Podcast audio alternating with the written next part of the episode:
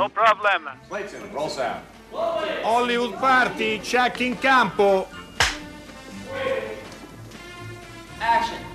Hollywood Party è la più grande trasmissione della radio dai tempi di Marconi.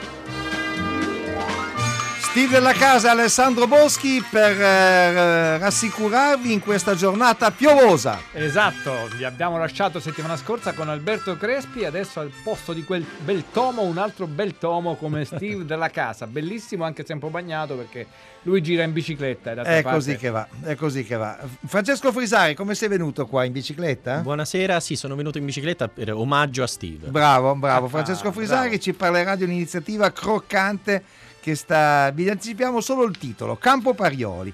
Però dobbiamo correre oggi, abbiamo un sacco di roba. Notizie ce ne stanno? Alessandro? Ci sono gli incassi. Allora, il primo posto, il giorno più bello del mondo, naturalmente forte del, del passaggio di Alessandro Siani alla trasmissione Hollywood Party, è, è primo con oltre circa 5 milioni di euro di incasso. Poi un film eh, che mi sorprende vedere al secondo posto perché insomma non mi sembra così fantastico. Le ragazze di Wall Street Hustler con con eh, insomma, la storia di queste J-Lo. ragazze, con J-Lo, la storia di queste ragazze, che insomma è una storia vera, ma insomma c'è di meglio, come ad esempio meglio sicuramente Parasite che è al decimo posto, un film che, del quale noi abbiamo parlato molto, è un film e meraviglioso. Anche, anche Belle Époque, Parasite sì. e Belle Époque, due film di Cannes, una buona media copie, non è andato benissimo eh, Uomini, Uomini d'Oro, d'oro esatto. che, perché la gente si aspetta forse una commedia invece si trova davanti a un film serio però se vi capita guardatelo perché comunque è interessante, sì, è interessante. questi sono gli incassi eh, i nostri riferimenti per gli sms 335 5634296, poi Facebook, eh, Twitter, eh, il nostro sito su RaiPlay per incontrare tutto. E adesso una notizia che entusiasmerà noi vecchi uomini del West. Matteo Pollone, sei in linea?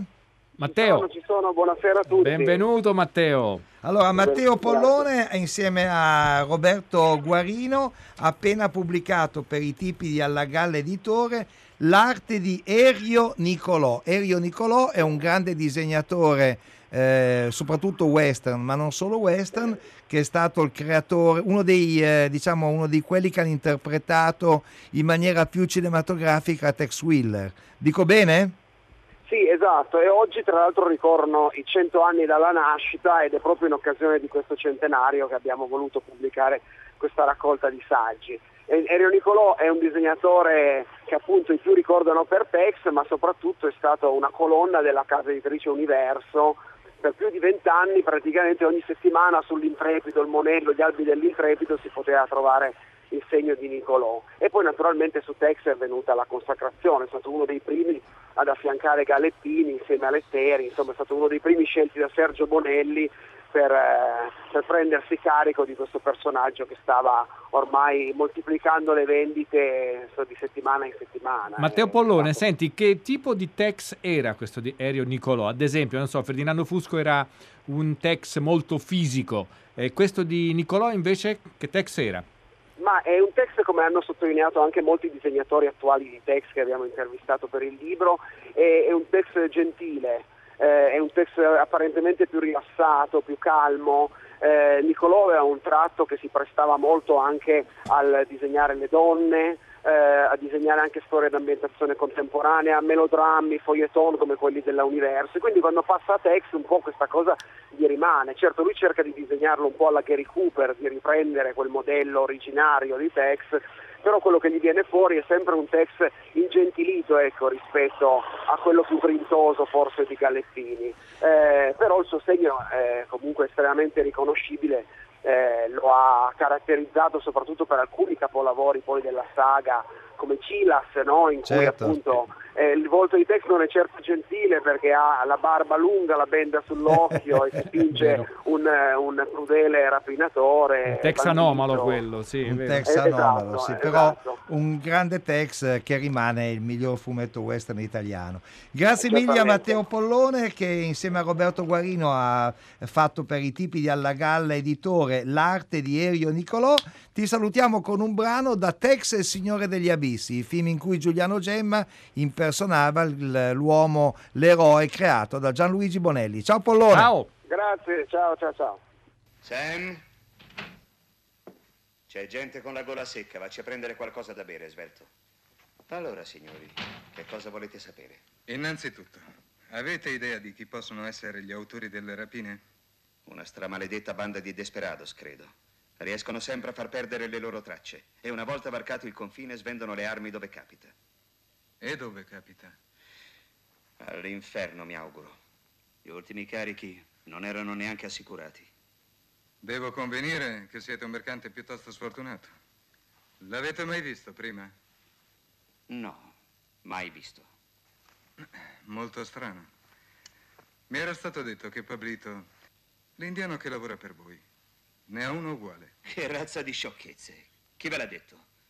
Comunque il vostro atteggiamento non mi piace affatto, Wheeler. Dove vorreste arrivare?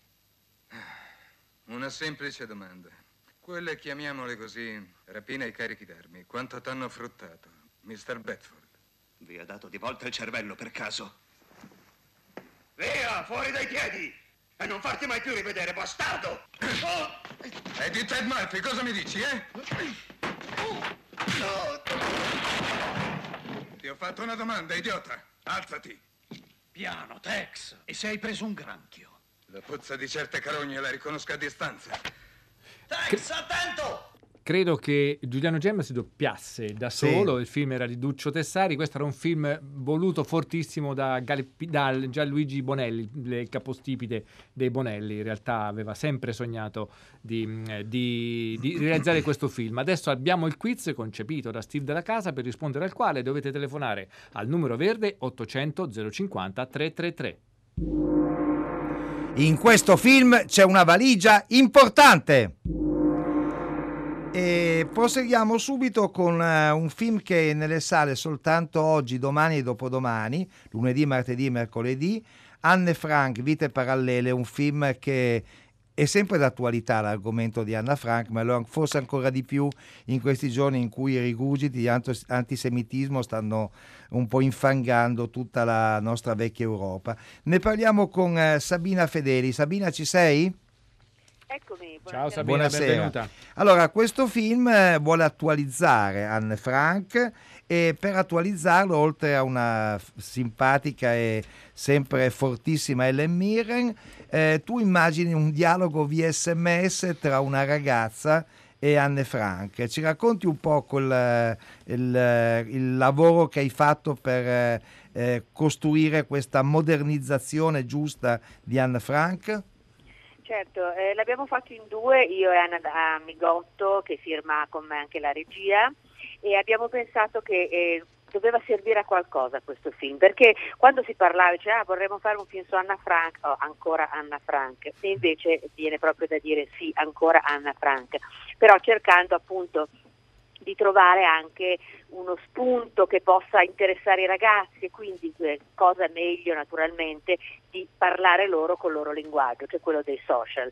Quindi abbiamo creato questo personaggio che è in realtà poi è, è, mh, diciamo l'amica immaginaria di Anne Frank, cioè Kitty, è impersonificata da una giovane attrice, mh, Martina Gatti. È lei che va nei luoghi di Anne Frank, che attraversa l'Europa, va a Parigi, va nella Repubblica Ceca, va a Bergen-Belsen, dove Anne e sua sorella muoiono, e da lì eh, comincia una specie di viaggio di conoscenza interiore e comincia a farsi delle domande questa ragazza e queste domande naturalmente eh, vengono diciamo, lanciate eh, in rete agli amici, ai, ai compagni Certo. di scuola. E Sabina, questo- Sabina Fedeli, senti, eh, anni fa Patierno ha realizzato un documentario che si intitolava Napoli 44, coinvolgendo come voce narrante Benedict Cumberbatch. E voi siete riusciti a accaparrarvi Ellen Mirren. Ecco, com'è stato l'incontro con questa grande attrice inglese? Donna straordinaria, formidabile. Eh, lei l'ha detto in un'intervista. Io mi sono fatta convincere a fare questo film perché davvero penso che debba servire a qualcosa, quello che ti ho detto un po' prima. Cioè che eh, siccome i testimoni stanno tutti morendo, come ahimè sappiamo, è importante continuare a portare avanti la memoria, non in senso retorico, perché poi questa parola se no diventa un pochino abusata, ma lei essendo poi una persona che anche a livello individuale è molto impegnata nei temi, è una donna contro la Brexit, ha fatto subito il collegamento, che peraltro fanno anche le nostre sopravvissute all'interno del documentario, eh, diciamo con il passato e l'attualità. Certo, e questo Cioè, è un po' lo scopo di Anne Frank. Vite parallele del vostro film. Ricordiamo appunto che nelle sale oggi, domani e dopodomani. Sabina Fedeli, noi ti ringraziamo. Eh, questa attualizzazione veramente giunge al momento opportuno, lo Sì, dicevamo, molto. lo dicevamo all'inizio. Ti salutiamo proprio con un brano da Anne Frank, Vite parallele. Ciao Sabina Fedeli. Ciao, grazie a tutti. Ciao. Sabato 15 luglio 1944. Anne scrive: Cara Kitty, è davvero impossibile per me costruire la mia vita basandomi sul caos, la sofferenza e la morte. Vedo che il mondo lentamente si trasforma in un deserto. Sento sempre più forte il rombo avvicinarsi e che un giorno ucciderà anche noi. Sento la sofferenza delle persone. Eppure, quando inizio a guardare il cielo, penso che ogni cosa tornerà a volgersi al meglio, che questa durezza spietata finirà e che la pace e la tranquillità ritorneranno nel mondo. Nel frattempo devo conservare alti i miei ideali, che forse nei tempi a venire si potranno proprio realizzare. Tua, Anne Marie Frank.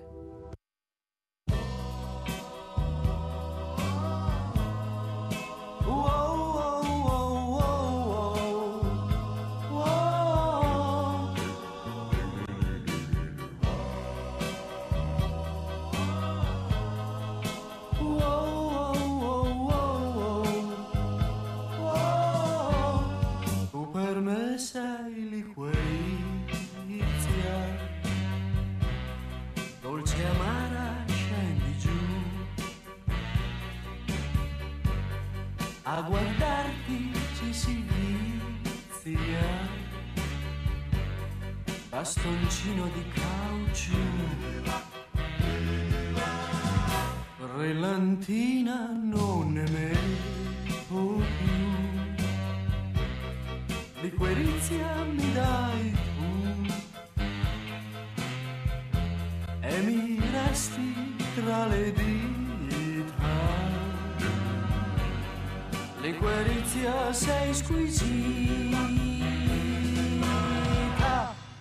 Liquerizia sulle labbra tue. Liquerizia sulle mie. liquerizia dentro gli occhi tuoi. Liqueriziami se vuoi.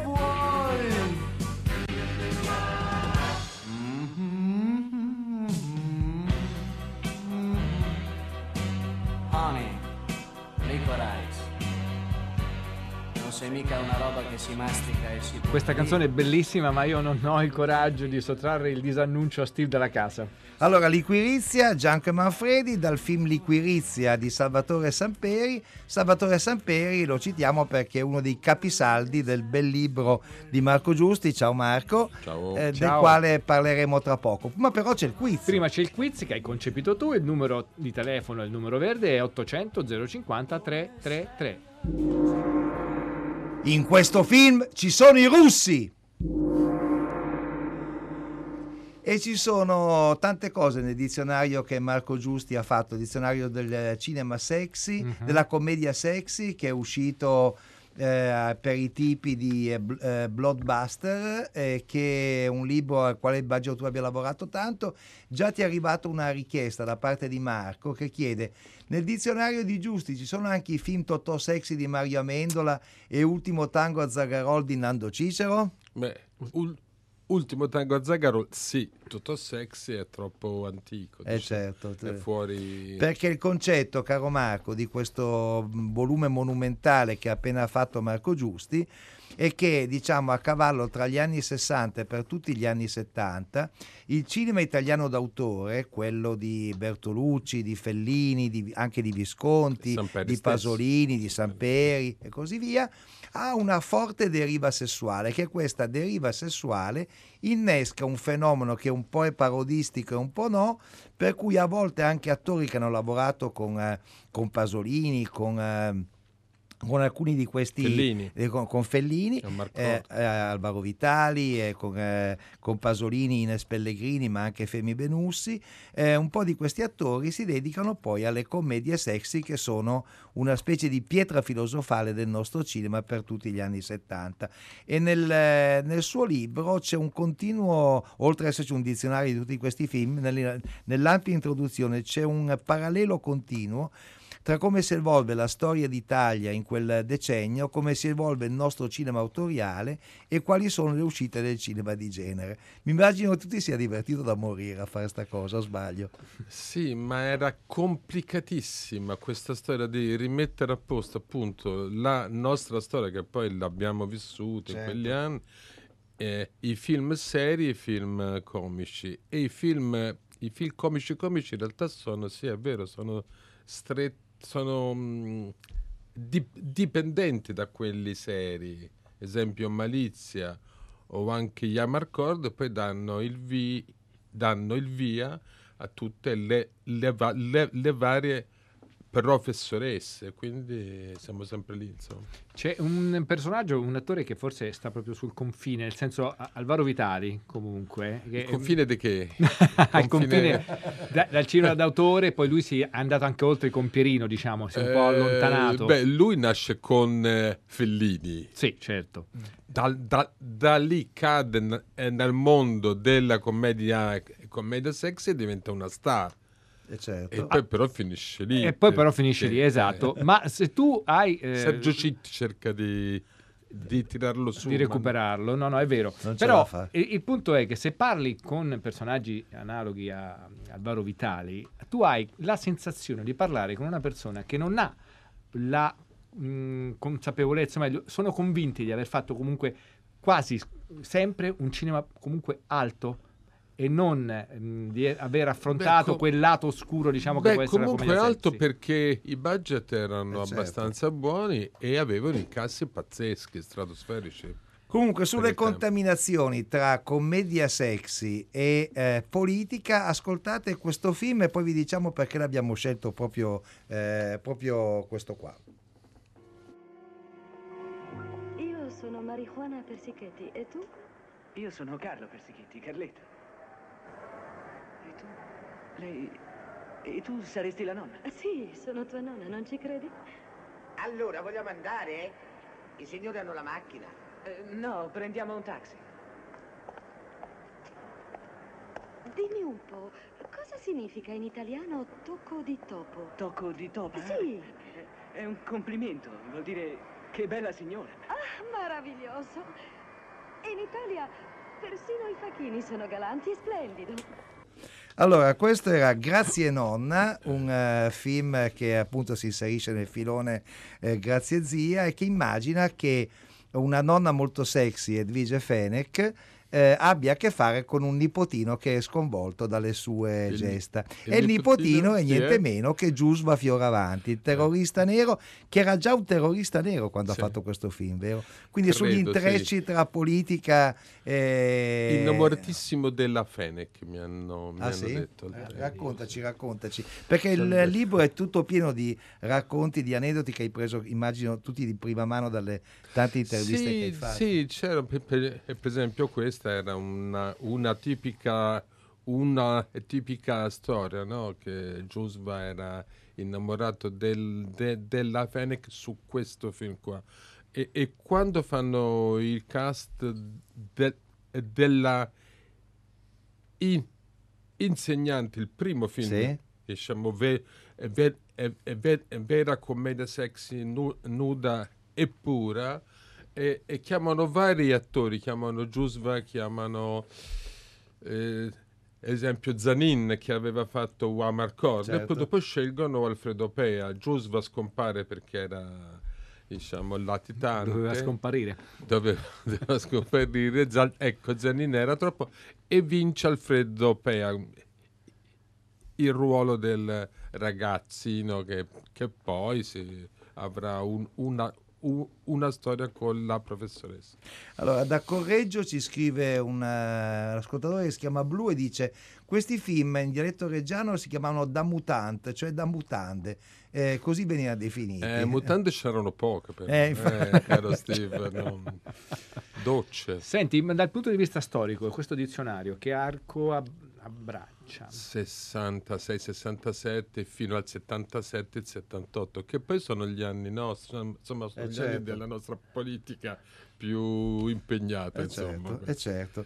Eh, s- ascolta, ehm, parlavamo È prima... curiosa sta cosa, Steve, però scusami se ti interrompo, che c'è un preciso parallelo tra gli anni di piombo e, il- e la commedia sexy. Assolutamente, Assolutamente. Va, va detto. Ma eh, invece mh, per i nostri eh, ascoltatori che sono molto presi dal cinema d'autore, raccontiamo un po' quali sono stati gli autori che maggiormente hanno dato in- in- involontariamente, immagino, il via a questa, a questa corrente cinematografica. volontariamente. Chi lo sa? Raccontaci. Uno, per esempio, Bertolucci con Ultimo Tango a Parigi, evidentissimo, no? Un altro è eh, Paso- Paso- Pasolini con il, con, eh, con il Decameron, eh, che darà il via a tutta la serie dei decamerotici, i decameroni porno, Certo. che poi erano, erano abbastanza pochi, non erano tanti, ma erano tutti quanti assieme. E, e- e- e poi, poi, abbiamo Samperi, ov- ovviamente Fellini. Ecco, questi erano. Però anche gli altri, anche che ti devo che, che in, in grande parte vi- eh, eh, Lucchino Visconti stesso che dà il Innocenti, via certo. poi a Tento Brasa e quindi a tutta la, la serie dei na- i nazi porno Insieme che non sono Cavani, commedie sexy certo. ma Allora, ascoltiamo invece un altro, un altro brano di un altro film. Eh, anche qui vedremo un incrocio particolare tra commedia sexy e vere e proprie firme autoriali. Ulli, da capriolo. Se zog da fili.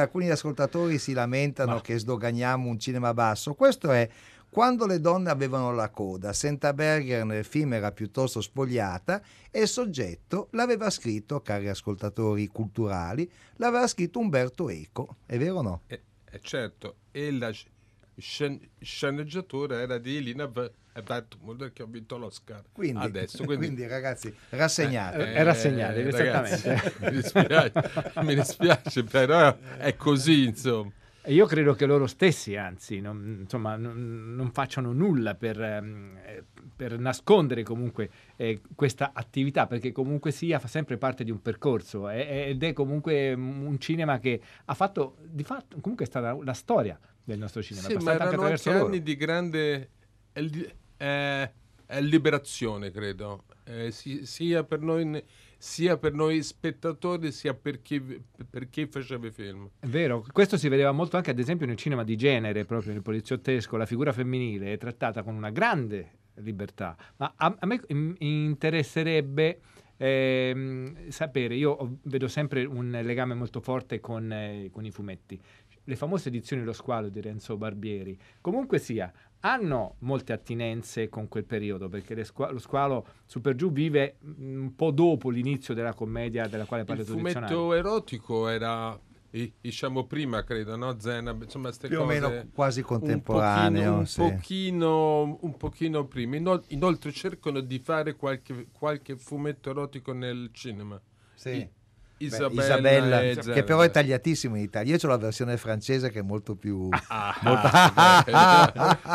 Beh, eh, la versione italiana Cinema ha due scene che se non vedi la versione francese non capisci cosa vogliono dire. Eh, eh. Eh, Però, però in realtà andarono male. Sì, andarono male. Andarono male tutti. Senti, eh, vari messaggi, ma uno di Carlo Cotti, eh, un grande pa- appassionato di cinema, nonché aiuto regista, che dice: Ricordatevi che eh, anche Adriana Asti ha fatto questi film, per esempio, Nipoti miei diletti eh, di Franco Ro- Rossetti, che do- do- dove era nuda per salvare i suoi n- nip- nip- nipotini che dovevano andare in guerra. E poi, una ma esiste davvero scena. un film Grazie nonna? Oh signore, scrive Nadia. Sì, sì, esiste davvero. E un altro eh, ascoltatore dice, anche Brett scriveva slogan pubblicitari, però due torti non fanno una ragione, i soft porn anni 70 fanno pena. Beh, non fanno proprio tutti pena. eh. No, non fanno pena. Cioè, io mi ricordo, a noi piacevano, poi non... eh. Sì, anche molto... Ripeto, era uno, uno schermo ludico dove si Certo. poteva Sì. urlare, vedere, un po' come eh, il Peplum prima, no? Erano molto per i fan. Questo- E adesso sentiamo un altro, un altro film, eh, anche qui le vicende produttive sono abbastanza interessanti da raccontare. Sentiamolo. Voglio morire, mi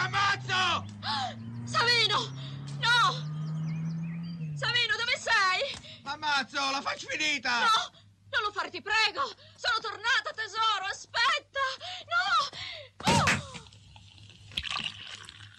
Savino, cosa stai facendo? Voglio morire, mi voglio ammazzare, voglio morire mangiando.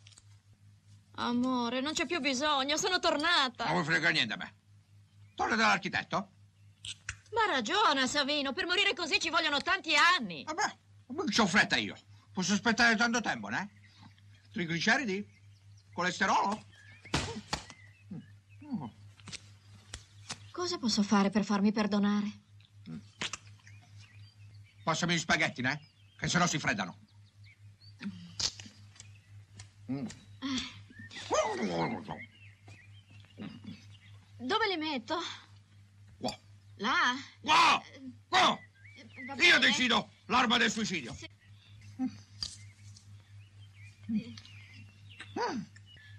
Sai, quasi quasi mi suicido insieme a te. Ah. Mm. Suicidiamoci insieme. Tu ridi di chi cede sul più bello, di chi si pesta un dito col martello. Spaghetti a mezzanotte è un film eh, che ha fatto piangere molta gente perché non pagano nessuno dalle parti di Asti ancora adesso c'è gente, eh. c'è gente- hanno fatto un numero di una rivista che si chiama Astigiani tutto sulla grande truffa di spaghetti a mezzanotte Eh, non la sapevo, questa storia fantastica. nessuno era stato pagato in questo film c'è anche per Barbara Boucher una controfigura straordinaria che è una giovanissima Maria Teresa Ruta. Quindi sono informazioni importanti che cambiano un po' la, la storia del cinema e come dice un nostro ascoltatore o ascoltatrice che non si firma, spesso sono film bruttini ma dimostrano una libertà Vero. espressiva oggi persa. E questo è molto importante, infatti, questa libertà espressiva. Non si sa quale fosse in realtà il limite, forse la fantasia, Marco, Beh, o se la lo censura. fai oggi così ti fanno nero tra il Me Too e tutto quanto il resto. Però noto che le donne in realtà sono molto mh, buone con questo genere, come se fosse una cosa appunto storica, non una... E a proposito di Certo. storia, il messaggio di Giovanni, dalla Fene Calamambro, a testimonianza che Giulio Fioravanti era andato definitivamente fuori di zucca. Vabbè, è un'interpretazione sua, eh, sulla quale non... eh. Poi Stefano dice, quale, quale possiamo definire l'ultimo film sexy italiano? L'ultimo Eh, che in dici termini di Steve? Perché è una dura guerra. Non, Eh, eh, Ci sono un po' quelli lì l'alcova, no? Quelli con Beh, eh, que- quelli non sono comici, Non diciamo, sono, comici, no, solo, vero. sono, sono Fanno ridere sex. Diciamo gli ultimi, cioè quando arrivano a questi film qua, ti- tipo spaghetti a mezzanotte, in realtà il genere Eh già, sta proprio perdendo tutta la sua carica erotica, in quanto sono già commedie pronte a passare eh, in tv. E quindi Banfi, Boucher, Fennec passano subito in tv. A, a parte le produzioni che non pagavano, tipo spaghetti a mezzanotte, insomma, ma i registi avevano comunque una connotazione politica forte oppure... Per nulla. Ecco, I, erano- i Laurenti, Cicero. Beh, Cicero era PC, eh? Era iscritto al PC Cicero, famoso. sicuro Sì, sì, sì, sì. Vengono fuori cose grosse. sì, sì. Perché era dato non come... pro- ma sicuro? Sicuro, se- sicuro. Io avevo altre fonti, però... I due iscritti a lui, al PC erano lui e quello di e Mario Caiano, quello dei racconti E di Mario Viterbo. Caiano, certo. Sì, Sì, sì, sì. sì, che ha fatto soltanto quello. Per Sì, vabbè, di- infatti. E diciamo, infatti nella sua commedia. autobiografia non ne parla neanche. Però il titolo dei racconti di Viterbo era geniale. Sì, ma non erano tanto di, di, diciamo sinistra, destra centro. No, assolutamente no, no. no, certo. A parte Fulci che era una, una cosa a sé, diciamo, Certo. anarchica. Era anche un tipo di regista molto più versatile comunque Eh, Fulci. sì, ma ha fatto commedie sexy molto forti, Certo. tipo Mm. quella, La quella con Lando Buzzan e quella con la Fennec nuda.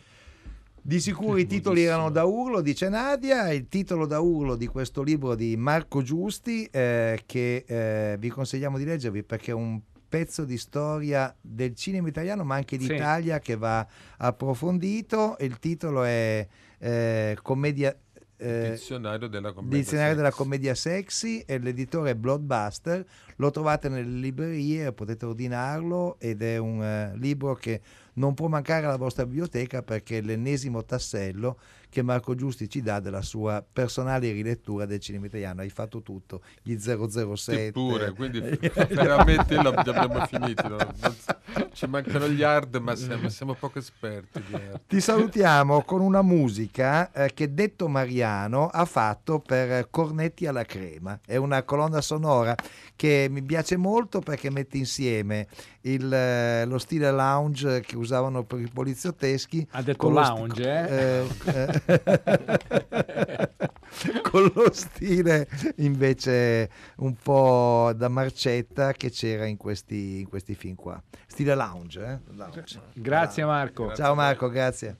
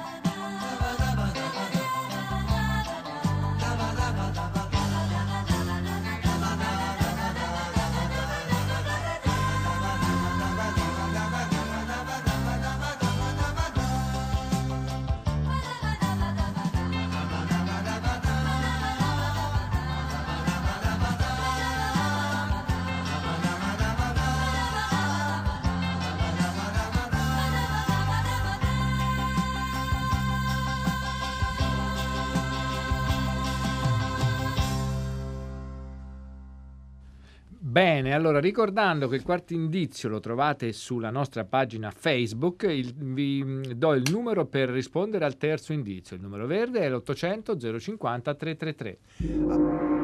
Allora li riassumiamo. In questo film c'è una valigia importante. In questo film ci sono i russi e il terzo indizio, quello decisivo, dice che in questo film l'azione si svolge in Francia. Allora, Francesco Frisari, benvenuto. Francesco Frisari, colonna della nostra, eh, della nostra trasmissione per un certo periodo, indimenticato redattore, eh, membro di un'Arcadia della quale ancora oggi si parlano. C'è la foto, parlano leggende. eh. Sì, sì, sì. Sia vestito sia nudo, c'è nelle due versioni, per l'estero e per l'Italia. Allora, Francesco Buonasera. Frisari, benvenuto. Francesco Grazie Fisari, che adesso lavora in eh, tante redazioni di eh, programmi importanti come quello sui libri che fa Rai 3. Eh, Francesco Frisari sta facendo una cosa che a partire da un film sta indagando su un quartiere romano. E questo quartiere romano che non esiste più si chiama Campo Parioli. Era una baraccopoli. Ma raccontaci un po' come ci sei arrivato che cos'era Campo Parioli e perché facciamo un appello a tutti gli ascoltatori perché ci aiutino Assolutamente. Innanzitutto grazie a Hollywood Party, a Steve, a Alessandro, Boschi, a tutti voi per eh, ospitarmi stasera. Sì, io ho scoperto questa storia grazie a un dossier eh, preparato per un film da Elio Petri. Elio Petri nel 51 è l'aiuto regista di De Santis che vuole raccontare la storia di un crollo di, di un pezzo di una palazzina, di una scalinata dove morì, morì una ragazza e c'erano 200 donne nella povertà romana del dopoguerra che erano andate a cercare un posto di lavoro.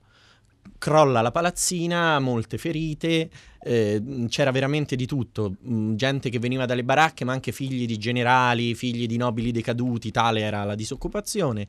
E Petri quindi inizia a ricostruire tutte le storie che poi diventeranno Romore 11, quel, quel film scritto anche mh, con Zavattini, con Sonego.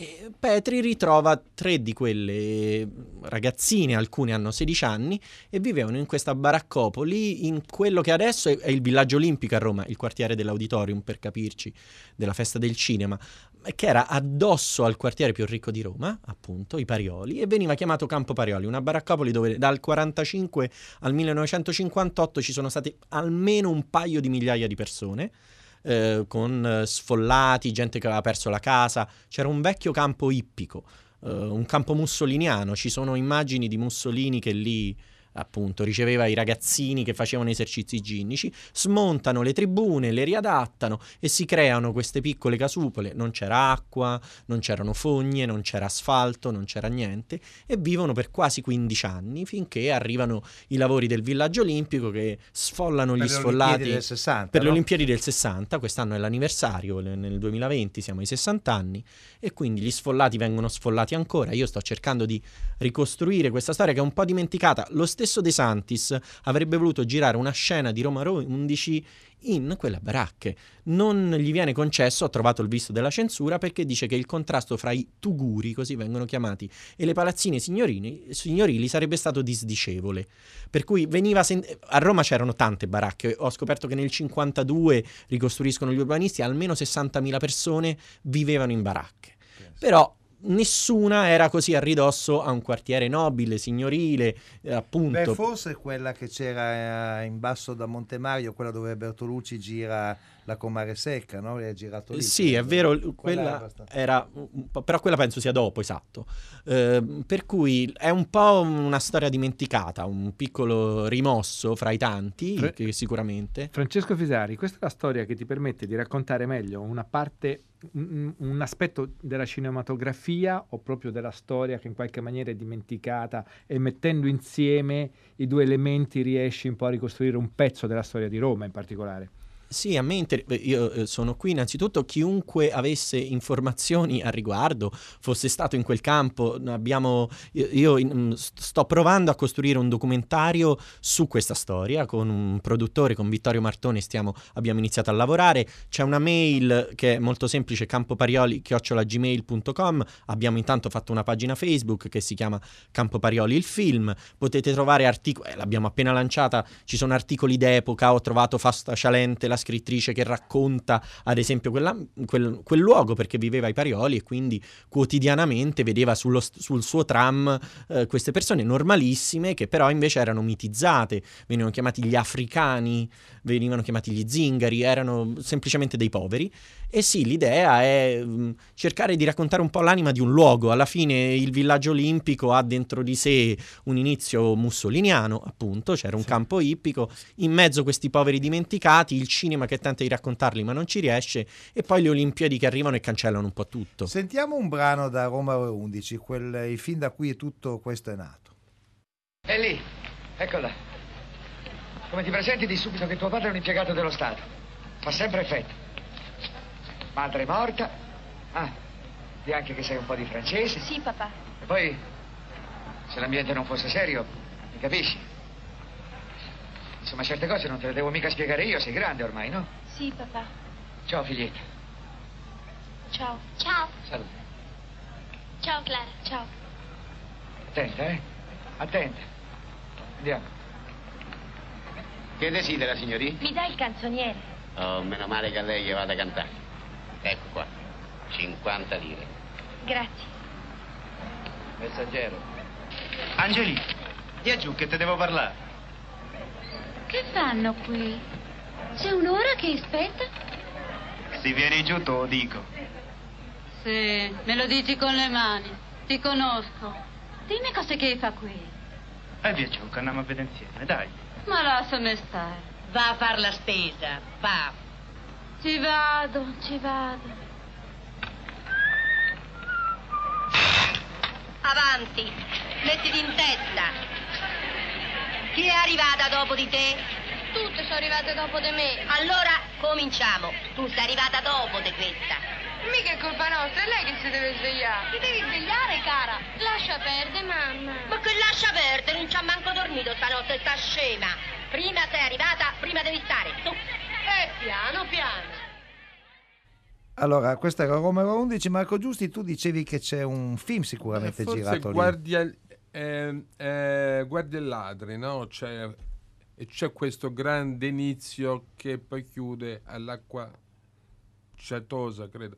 Però eh, parte da queste zone qua, si vedono un po', credo. Quindi si vedono in guardilati di e si Monicelli. Ora andrò. No, Ma io sapevo acqua. sapevo dell'acqua cetosa, ora controllerò se magari sono arrivati fino, fino a Campo Eh, de- Parioli. delle baracche si vedono. Le eh. baracche Sì, si le vedono, baracche si Eh, ma vedono. di, ba- eh, è che di baracche se ne vedevano spesso appunto in quei film il problema è trovare quelle giuste e quelle con le palazzine dietro perché quel- eh, ad esempio Ah, Romore trovare 11 La fotografia che vede insieme. ci sono delle Beh, foto, sì. ci sono delle foto. In Romore 11 alla fine girarono a Tormarancia, un altro quartiere di Roma, proprio perché non potevano andare a Campo Parioli e perché si vedevano solo baracche e non le case dei signori. Quella è un po' la, la ricerca, è quella. Quindi io continuo a dire se qualcuno avesse qualunque Ridiamo i informazione. riferimenti, ridiamo i riferimenti. Appunto, la mail è campoparioli-gmail.com e c'è una pagina Facebook che se vi interessa appunto ha anche un po' di materiale che si chiama Campo Parioli il film. E Dai la un'occhiata trovate. anche al mattatore. Ci Mm. sono delle scene in cui potrebbe anche potresti trovare qualcosa. Hollywood Party è sempre una miniera, lo so che venire qua Beh, ma insomma, Boschi sulle location Eh ci, ha beh, fatto- sì. ci ha campato Eh sì. per anni. Quindi... Certo, sì. All'aperto. All'aperto. no, eh, soprattutto le baracche Eh. conosce, conosce molto esperienza bene. personale. Allora, qui arrivano ancora dei messaggi, grandi attori come Alberto Lionello, Vergine Toro e Capricorno e Mario Maranzana eh, hanno fatto quei film eh, di cui parlava Marco Giusti. Edvige era doppiata da Vittoria Febbi, dice. Beh, bellissima non- voce. Non lo sapevo. Romare 11, bellissimo, anche tre storie proibite di Genina, eh, un episodio dedicato a quella tragedia, Eh sì, sì, però sì. qual era tutto. Anche in Guardiradi c'era una valigia importante, eh, quella a doppio fondo di Totò, sì, è vero. Ecco, stava- alludono alla, alla cosa del quiz, ma il quiz in realtà eh, è stato indovinato da qualche ascoltatore o ascoltatrice che adesso ascoltiamo. Chi sei? Sono Ivo da Cairo Montanotte. Ivo da Cairo Montenotte, zona che conosciamo bene. Ma caro Ivo, qual è il film che pensi di aver Ronin. indovinato? Ronin con Robert De Niro e Jean Reno. È Jean Reno di John Frankenheimer, un grande film.